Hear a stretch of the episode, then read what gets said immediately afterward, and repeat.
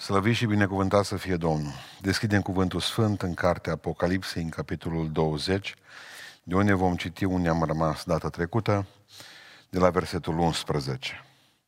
Apoi am văzut un scaun de domnie mare și alb și pe cel ce ședea pe el. Pământul și cerul au fugit dinaintea lui și nu s-a mai găsit loc pentru ele. Și am văzut pe morți mari și mici, stând în picioare înaintea scaunului de domnie. Niște cărți au fost deschise și a fost deschisă o altă carte care este cartea vieții. Și morți au fost judecați după faptele lor, după cele ce erau scrise în cărțile acelea. Marea a dat înapoi pe morții care erau în ea. Moartea și locuința morților au dat înapoi pe morții care erau în ele. Fiecare a fost judecat după faptele lui. Și moartea și locuința morților au fost aruncate în iazul de foc. Iazul de foc este moartea a doua. Oricine n-a fost găsit scris în cartea vieții, a fost aruncat în iazul de foc. Amin. Dragilor, data trecută am vorbit despre învieri, am vorbit despre mileniu și în această seară vom vorbi despre judecată. Dar așa cum am învățat data trecută că vor fi două învieri și fiecare dintre ele vor avea asociate, uh, cel puțin prima înviere va avea asociată alte învieri, cum a fost învierea Sfinților din Biserică, învierea celor din Vechiul Testament, învierea care este învierea de dinainte de răpire, învierea uh, celor care au murit în necazul cel mare, învierea uh, martirilor celor doi, Enoch și cu Ilie, uh, și tot așa și judecățile vor fi uh, de mai multe tipuri. Adică la judecată vor fi în oameni diferiți, la judecățile acestea vor fi judecăți diferite și în timpuri diferite. Dar uh, înainte de a ajunge să discutăm despre asta, dați-mi voie să vă spun câteva lucruri sau câteva principii ale judecății. Și primul lucru pe care trebuie să-l înțelegem, indiferent că e vorba de judecata uh, bisericii, judecata începe cu noi, asta spunea Sfânta Scriptură, indiferent că vorbim despre judecata de la tronul alb, care va fi după mii de ani, după mileniu, ultima judecată a, a istoriei, trebuie să avem în, în vedere câteva lucruri și câteva principii. Și primul principiu este că judecata lui Dumnezeu se bazează pe adevăruri, nu pe supoziții. Judecata lui Dumnezeu se bazează pe adevăruri, nu pe supoziții. În Roman 2 cu 2. Dar știm, spune Sfântul Apostol Pavel, bisericii din Roma, dar știm că judecata lui Dumnezeu împotriva celor ce fac aceste lucruri e potrivită cu adevărul. Adică aici nu e vorba a judecătorului că i s-a părut. Nu, pentru că judecătorul este singurul judecător din univers, care cunoaște totul. Cunoaște adevărul despre mine, cunoaște adevărul despre tine. Deci nu avem uh, idee, nu, nu vom avea gândul acesta că ar putea să fie judecata subiectivă bazată pe supozițiile judecătorului. În al doilea rând va fi după fapte. Spune în Romani, în capitolul 2, versetul 6, deci Romani, capitolul 2, este un capitol care vorbește foarte mult despre judecată. Dumnezeu va răsplăti fiecăruia după faptele lui. Atunci, nu după ce ar fi vrut să facă. Nu după dorințele lui. A vrut să ajutăm pe cineva, a vrut să dăm o bucată de pâine cuiva. Și n-a mai realizat lucrul acesta. Nu. Dumnezeu va judeca fapta. Aceea care s-a dus până la urmă. Și fapta aceasta e înregistrată pe un sul, pe o casetă, video. Și aici se includ și impulsurile, și motivațiile, aici se includ și gândurile noastre. După aceea, al treilea principiu al judecății este nepărtinitoare. Tot în același capitol, în Roman, capitolul 2, dar de data aceasta, versetul 11, spune Biblia că înaintea lui Dumnezeu nu se are în vedere fața omului. Dumnezeu nu va, va judeca la fel pe cei săraci împreună cu cei bogați, pe înțelepții acestui viac împreună cu analfabeții viacului acestea. Dumnezeu va judeca romii și români împreună și Uh, pe americani cu aceeași... Uh, că până la urmă judecata aceasta lui Dumnezeu de fapt este uh, mare egalizare. Pentru că Dumnezeu nu se uită la fața omului, ci se uită la sufletul omului. Și apoi va fi o judecată potrivit luminii. Spune cuvântul Dumnezeu în Roman, tot în Roman, în capitolul 2, versetul 12, data aceasta, zice că cei ce au păcătuit fără lege vor fi judecați fără ea. Cei ce au păcătuit cu legea vor fi judecați după ea. Și în același timp trebuie să ne reamintim ceea ce spunea Sfântul Evanghelist Luca. Cui se dă mult, îi se cere mult. Și aici să fim înțeleși. Dacă ai trecut, dacă ai trăit în altă epocă decât în epoca, să spunem, a legii, sub dominația legii evreiești, evreii vor fi judecați care au trăit în timpul acela după lege. Ai știu legea, hai să o aplicăm, să vedem cum ai aplicat-o, să vedem cum ai trăit-o, hai să vedem, să o deschidem legea aceasta. Da? Bun. Dacă am trăit, să spunem, după baza conștiinței noastre, vom fi judecați după conștiință. Biblia spune că vom fi judecați după câtă lumină am avut. Adică eu nu voi fi judecat la fel ca acel român care nu a știut niciodată despre Biblie, n-a aflat despre ea, sau a aflat puțin și probabil că o sta pe undeva, preoți au avut grijă sau alții ca să-l țină departe de Biblia aceasta, omul naștut în vârf de munte, Vitoria Lipan, care se închina la o icoană și se părea că săvârșește păcat și vorbim la telefon, da? Uh, cei care au trăit în urmă cu 100 de ani, când nu aveau o carte tipărită, 200 de ani, dar când nu erau la dispoziția fiecărui om din biserică, fiecărui român o Biblie, ei nu vor fi judecați la fel de aspru ca noi. După câtă lumină au avut. Deci generația noastră, noi vom fi judecați cel mai aspru, pentru că am avut Biblia și pe telefoanele mobile. Da? Mergem mai departe. Mergem să vedem câteva tipuri de judecată. Biblia zice că judecata Dumnezeu trebuie să înceapă cu noi. Da? Spune Sfânta Scriptură în 1 Petru, 1 versetul 17, capitolul 1, spune că suntem în timpul când judecata începe de la casa lui Dumnezeu. Da? Și dacă începe cu noi, pune Sfântul Apostol Petru întrebarea, care va fi sfârșitul celor ce nu ascultă de Evanghelie? Deci, prima dată vom fi judecați noi, la răpire, imediat după răpire.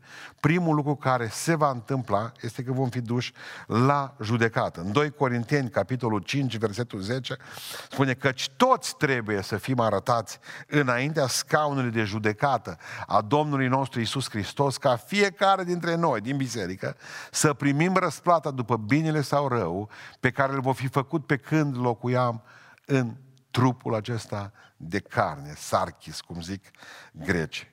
Va fi o judecată temporală. Și va fi, nu este spre condamnare, asta trebuie să înțelegem, pentru că să nu cumva să credeți că vă răpește Domnul Iisus Hristos la cer și acolo, la cer undeva, uh, dând drumul la o judecată, hopa, prietene, ești fără haină de nuntă. Nu, hai să zbor din cer. Dumnezeu nu va arunca pe nimeni din cer afară, da? După ce a fost acolo sus la judecata care vor fi biserica, așa cum aruncau rușii, să spunem, uh, prizonierii afgani din uh, elicopter. Deci ceea ce este important de ținut, de reținut aici, că nu este spre condamnare. Adică să nu cumva să credeți că acolo sus în cer vor fi capre și oi. Nici vorbă.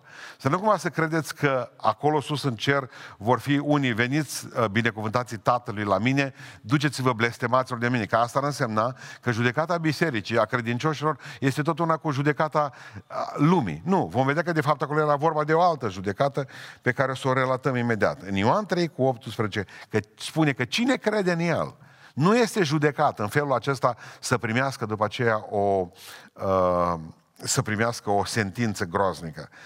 Ioan 5 cu 24, cine crede în mine, zice Iisus Hristos, are viață veșnică și nu vine la judecată. În 1 Corinteni 3, versetul 11, 15, acolo spune că fiecare slujbă va fi evaluată și ne vom duce și vom vedea uh, ce, ce vrea să spună Dumnezeu acolo. Dar haideți să citim că am mai vorbit despre asta, dar nu toată lumea probabil că uh, știe predica aceea. Deci în 1 Corinteni, capitolul 3, spune cuvântul Dumnezeu așa, uh, căci nimeni nu poate, versetul 11, nimeni nu poate alcă pune o temelie decât cea care a fost pusă și care este Isus Hristos. Iar dacă clădește cineva pe această temelie, aur, argint, pietre scumpe, lemn, fân, trestie, ascultați, lucrarea fiecăruia va fi dată pe față. Ziua Domnului va face cunoscută că se va descoperi în foc și focul va dovedi cum este lucrarea fiecăruia. Observați, nu zice cum este descoperit fiecare om. Nu. Aici nu e judecat omul, ci este judecată lucrarea lui. Dacă lucrarea zidită de cineva pe temelia aceasta rămâne în picioare, el va primi o răsplată. Dacă lucrarea lui va fi arsă, își va pierde răsplata, cât despre el va fi mântuit ca prin foc.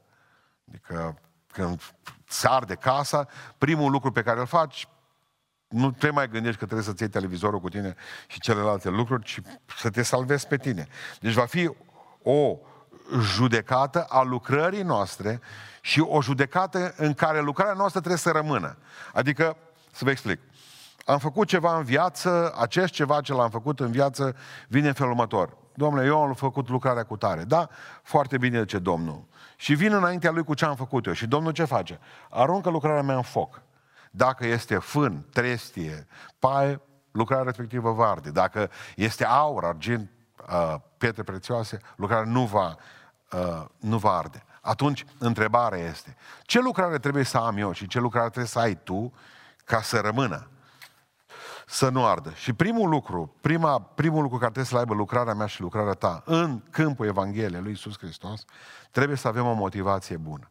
Și asta înseamnă gloria lui Dumnezeu. Spune Sfânta Scriptură, fie că mâncați, fie că beți, fie că faceți orice altceva. În Cartea Corintenilor ce Pavel lucrul acesta, să faceți totul spre gloria lui Dumnezeu. Dacă am vrut să fac, eu știu, eu, dacă eu predic în, în seara aceasta pentru gloria lui Dumnezeu, atunci lucrarea mea va fi uh, aur.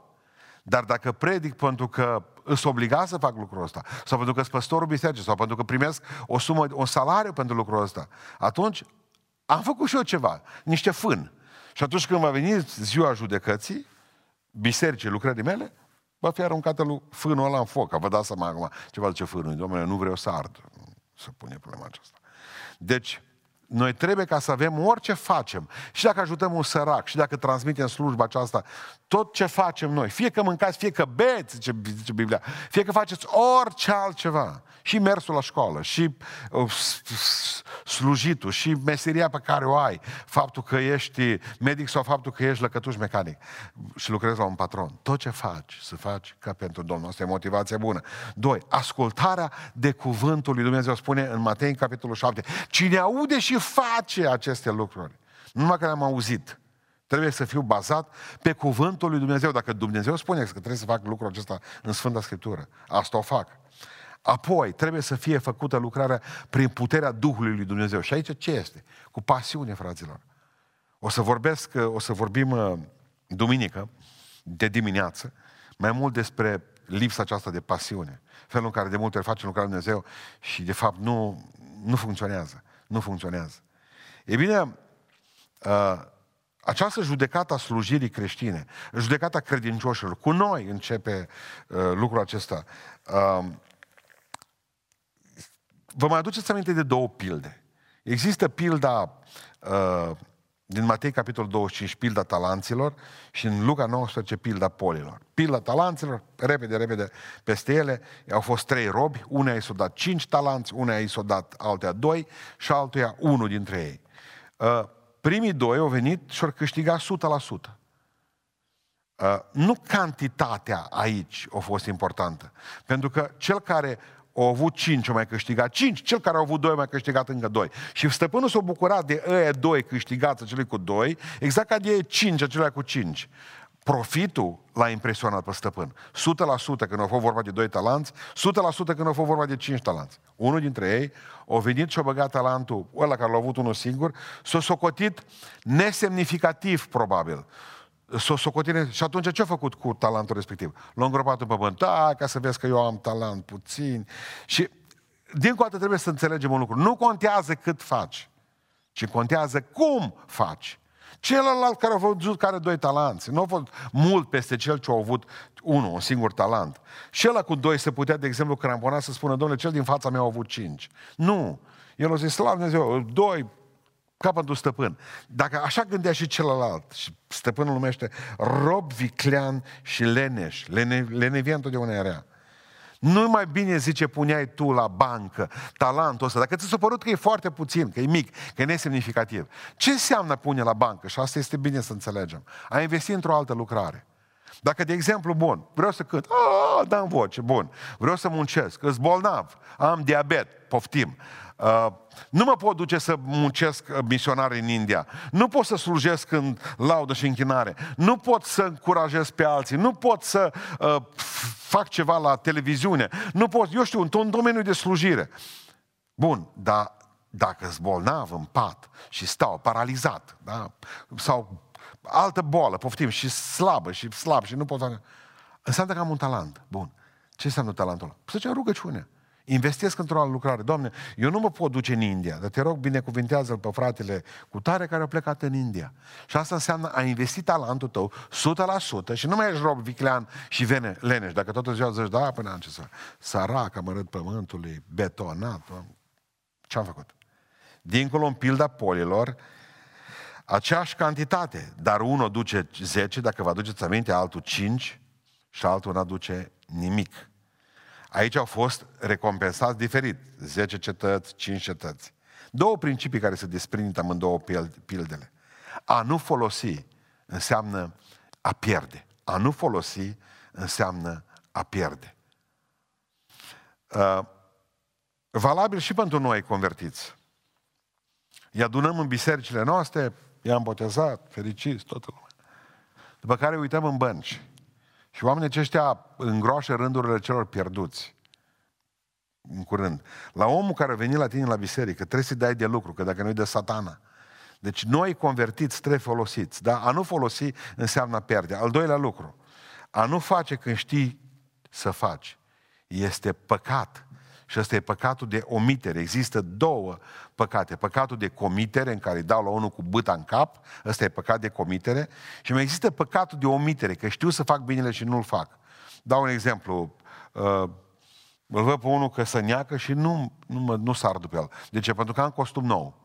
Și dacă mă duc și sar după ăla în apă, uh, murdăresc costumul.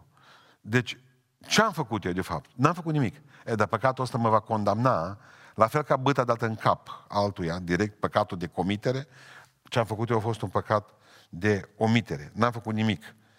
Adică ce, ce au în comun fecioarele neînțelepte din pilda aceea arhicunoscută, cel cu polurile, cu polul îngropat și cei care n-au ajutat pe evrei în cazul cel mare. Ce au făcut ăștia? Nimic. Plecați de la mine blestemați că de fapt n-ați făcut nimic. Și uh, nu trebuie să faci ceva rău. Ca să mergi în iad e suficient să faci nimic, adică zero. Ca să intri fără răsplată în rai, nu trebuie ca să faci uh, păcate. Nu trebuie să furi de la sta, stat, de la patron, nu trebuie ca să vorbești de rău pe cineva, să, să bârfești pe cineva, cum se întâmplă la noi la pocăiți, păcat de tăiatul limbii, ineadă asta probabil. Uh, e suficient ca să nu faci nimic, să fii butucul ăla din biserică, stai așa, liniștit. Da. Uh, deci am văzut judecata credincioșilor. Stați liniștit, faceți fapte bune, lucrați pentru gloria lui Iisus Hristos cu o motivație bună, ascultați de cuvânt și vă garantez că veți zidi aur. Faceți ca, ca uh, stăpânul vostru să fie recompensat mereu cu dublu, cu triplu, cu cât puteți mai mult să faceți, să investiți în talanții pe care vi-o dat. Vă un talent de cântat. Lo, lo, lo, lo, lo, lo. Bun, investiți în el, duceți-vă la conservator. Uh, faceți ceva în viața aceasta, adică uh, uh, lucrați, să fiți cei mai buni în ceea ce faceți. Pentru că asta vrea Dumnezeu, să fim profesioniști, pocăiți, sfinți, plini de Duhul Sfânt în ceea ce facem.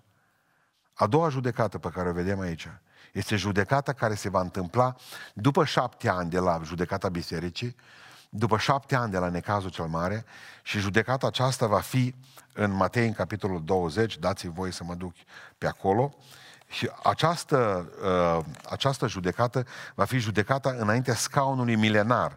Deci, uh, v-am povestit despre mileniu data trecută și uh, scaunul milenar al lui Iisus Hristos, toți aceia care au fost în ecaz și au rămas în ecaz, Ei care nu au fost pocăiți bine, uh, oamenii care, cu care se va popula, neca, uh, uh, se va popula mileniul, da? vor sta înaintea scaunului de judecată al lui Dumnezeu, scaunul milenar al lui Hristos. Judecarea neamurilor va fi asta după cum i-au tratat pe evrei în necazul cel mare. Deci, vor fi judecate neamurilor după cum s-au comportat cu evreii în necaz. Aceasta va avea loc, acea de-a doua judecată va avea loc la șapte ani după judecata bisericii, deci la șapte ani după necazul, va fi după necazul cel mare. Dacă judecata bisericii va avea loc în timpul necazul cel mare și nunta mielului, judecata neamurilor va avea loc la sfârșitul necazului cel mare și intrarea în mileniu. Când va veni Fiul, spune Matei, capitolul 25, versetul 31, când va veni Fiul omului în slava sa cu toți sfinții îngeri, va ședea pe scaunul de domnia slavei sale. Toate neamurile vor fi adunate înaintea lui. Da? El va despărți pe unii de alții cum desparte păstorul oile de capre. Și va pune oile la dreapta, iar caprele la stânga lui. Atunci împăratul va zice celor de la dreapta lui, veniți binecuvântații tatălui meu de moșteniți împărăția care v-a fost pregătită de la întemeierea lumii. Căci am fost flămând și mi-ați dat de mâncat. Mi-a fost sete și mi-ați dat de băut. Am fost străin și m-ați primit. Am fost gol și m-ați îmbrăcat. Am fost bolnav și ați venit să mă vedeți. Am fost în temniță și ați venit pe la mine. Atunci cei neprihăniți vor răspunde, Doamne, când te-am văzut noi flămând și ți-am dat să mănânci? Sau fiindu sete și ți-am dat și ai băut? Când te-am văzut noi străini și te-am primit? Sau gol și te-am îmbrăcat? Când te-am văzut noi bolnav sau în temniță și am venit pe la tine? Drept răspuns, Iisus le-a spus, ori de câte ori ați făcut aceste lucruri, cel mai dintre neînsemnați frații mei, mie mi le-am, mi le-ați făcut. Și zice după aceea în oglindă, nu mai citesc mai departe, când n-ați făcut aceste lucruri, cel mai umil dintre frații mei, uh, mie nu mi le-ați făcut. Hristos se identifică, Domnul nostru se identifică aici cu evrei și spune, frații mei evrei. Spuneam că în necazul cel mare, biserica, adică biserica va fi în cer, dar răpită la începutul necazul cel mare, după care evreii vor fi persecutați, va fi o vreme de persecuție foarte mare. Gândiți-vă dacă două treimi dintre evrei vor, nu vor supraviețui în necazul cel mare. Asta spune Biblia, ci doar o treime vor reuși, ascunși în Petra și la Boțra, vor reuși să facă lucrul acesta. Ei bine, Uh, neamurile vor ajuta pe evrei cum au ajutat pe mulți dintre evrei și românii noștri, chiar dacă ni se pare că am ucis mulți evrei, dar să știți că mulți i-am ajutat, pe mulți am ajutat, uh, așa cum s-au ajutat evrei în cel de-al doilea război mondial să nu ajungă în lagărele de concentrare, așa în cei șapte ani de necaz, mulți uh, vor ajuta pe evrei să, să poată să rămână în viață. Ei bine, cei ce au fost milostivi cu evreii vor popula mileniul. Iar cei care sunt caprele vor fi duși în iazul de foc uh, imediat. Deci observați, plecați direct în focul cel veșnic care v-a fost rânduit înainte, vouă, pentru voi, pentru cei care n-ați ajutat pe evrei. Deci va fi judecata credincioșilor, biserica, înainte de necazul cel mare, deci uh, în, în timpul sau în timpul necazul cel mare, în sfârșit, oricum, după răpirea bisericii, va fi după șapte ani de necaz, uh, va fi judecata uh, neamurilor, după felul în care s-au comportat cu evrei în necaz și va fi cea de-a treia uh, judecată pe care deja am anticipat-o când am citit textul în această seară din Apocalipsa din capitolul 20. După învierea finală, deci cea de-a doua înviere, da, cea de-a doua, când observați că uh, moartea, spune, spune cuvântul Dumnezeu așa, moar, marea dată înapoi pe morții care erau în 20 cu tre, uh, 13, moartea și locuința morții, odată înapoi pe morții care erau în ele. Fiecare a fost judecat după faptele lui. V-am spus că sunt două mari învieri. Învierea întâi prima înviere și învierea a doua. Învierea întâi este pentru binecuvântare, biserica, uh, uh, evreii, cei care au trăit înainte de Iisus Hristos, de Domnul nostru și au fost găsiți vrednici după conștiința lor sau după legea lor să facă parte din prima înviere. Apoi, spune Sfânta Scriptură, că vor fi uh, cei care uh, vor avea parte de a doua înviere și ei vor fi judecați după mii de ani, deci după mileniu, când deja aproape suntem în buza eternității, da? Și asta, judecata aceasta va fi, um, va fi judecata de la Marele Tron alb. Da? Da? Ne uităm puțin aici și vom conclude despre, uh, cu judecata aceasta. În primul rând, trebuie ca să vedem ce ni se prezintă, ni se prezintă aici. Uh, o sală de judecată, da? Primul lucru pe care îl vedem. Spune Biblia că are un tron mare și alb, pentru că cel ce stă pe el e mare și pentru că judecătorul acesta e neprihănit și trebuie să aibă un tron alb. Da? Uh, și cine e judecătorul? Spune cuvântul Dumnezeu și dați-mi voie să vă citesc uh, asta. Uh, Judecătorul ar trebui să fie Dumnezeu Tatăl, așa înțelegem noi lucrurile, pentru că în 1 Petru 1 cu 7 și spune Tatăl, cel care judecă fără părtinire pe fiecare după faptele lui. Dar, este un dar aici.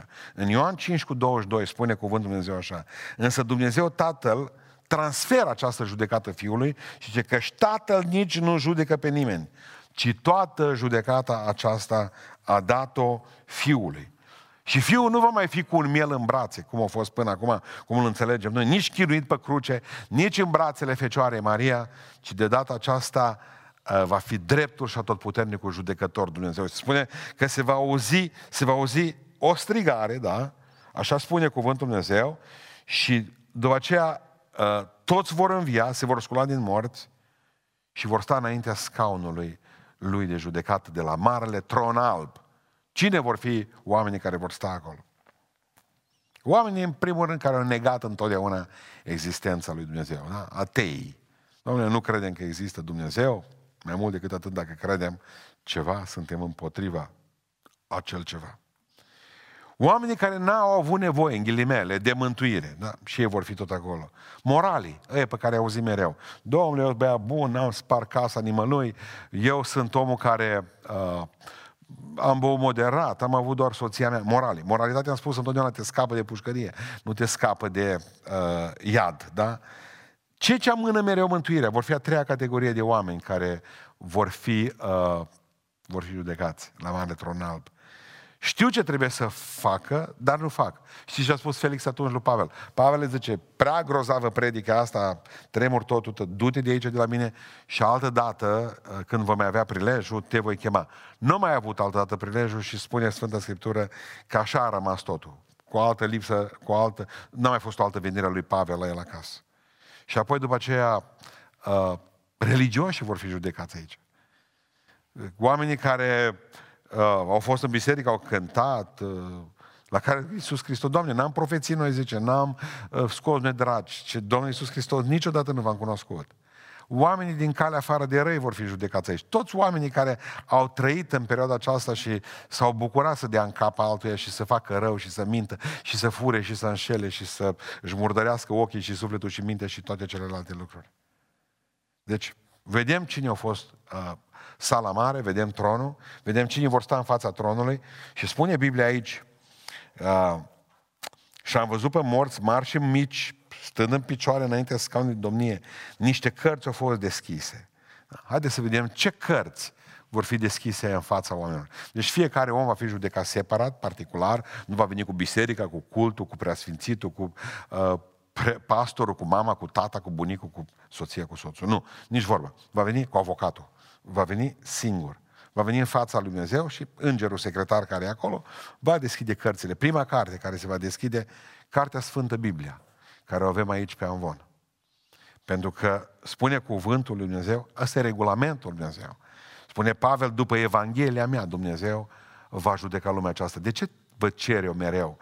Ca să citiți cartea aceasta.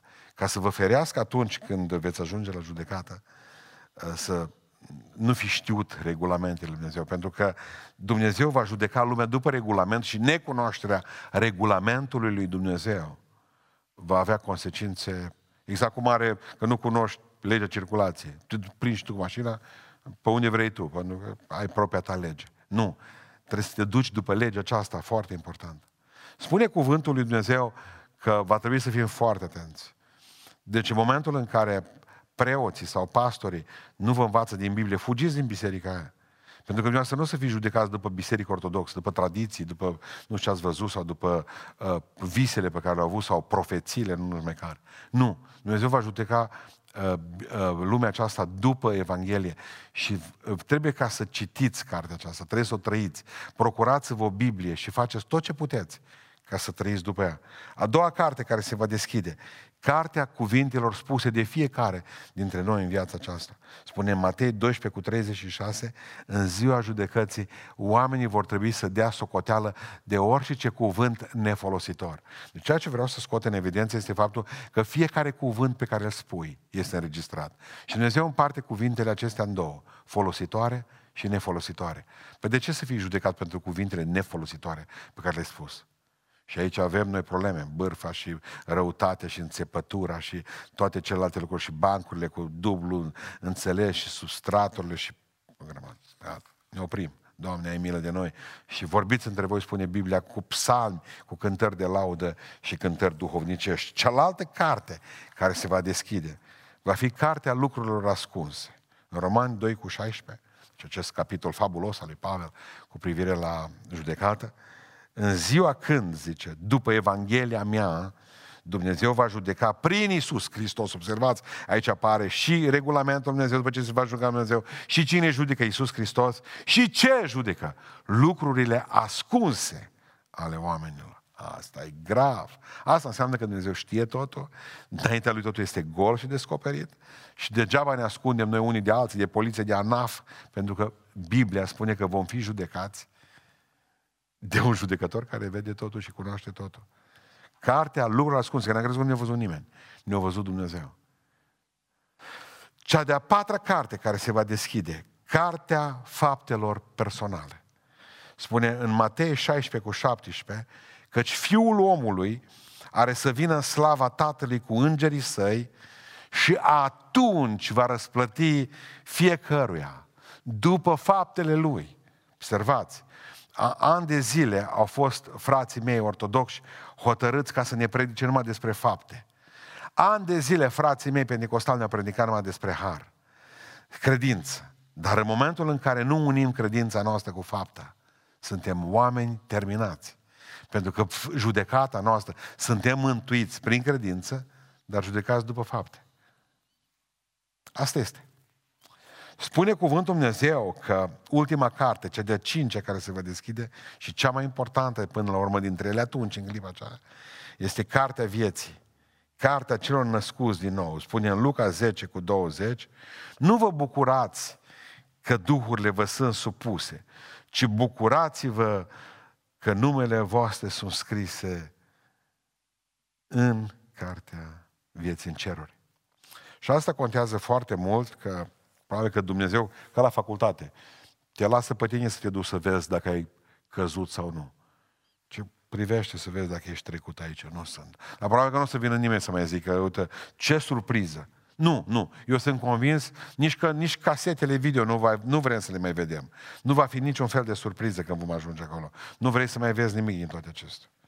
Și apoi spune cuvântul Dumnezeu că o sentință a fost uh, emisă. Versetul 15 din capitolul 20 Apocalipsei. Oricine n-a fost găsit scris în cartea vieții, a fost aruncat în iazul de foc. Și asta e, e groaznică. Mi-a scris unul care are 17 ani de pușcărie. Are, nu știu câți are făcut din ei. Dar au zis, ce mă face să țin, să trag nădejde, să nu-mi pierd minte aici. Povestea cum a fost violat în prima zi de pușcărie.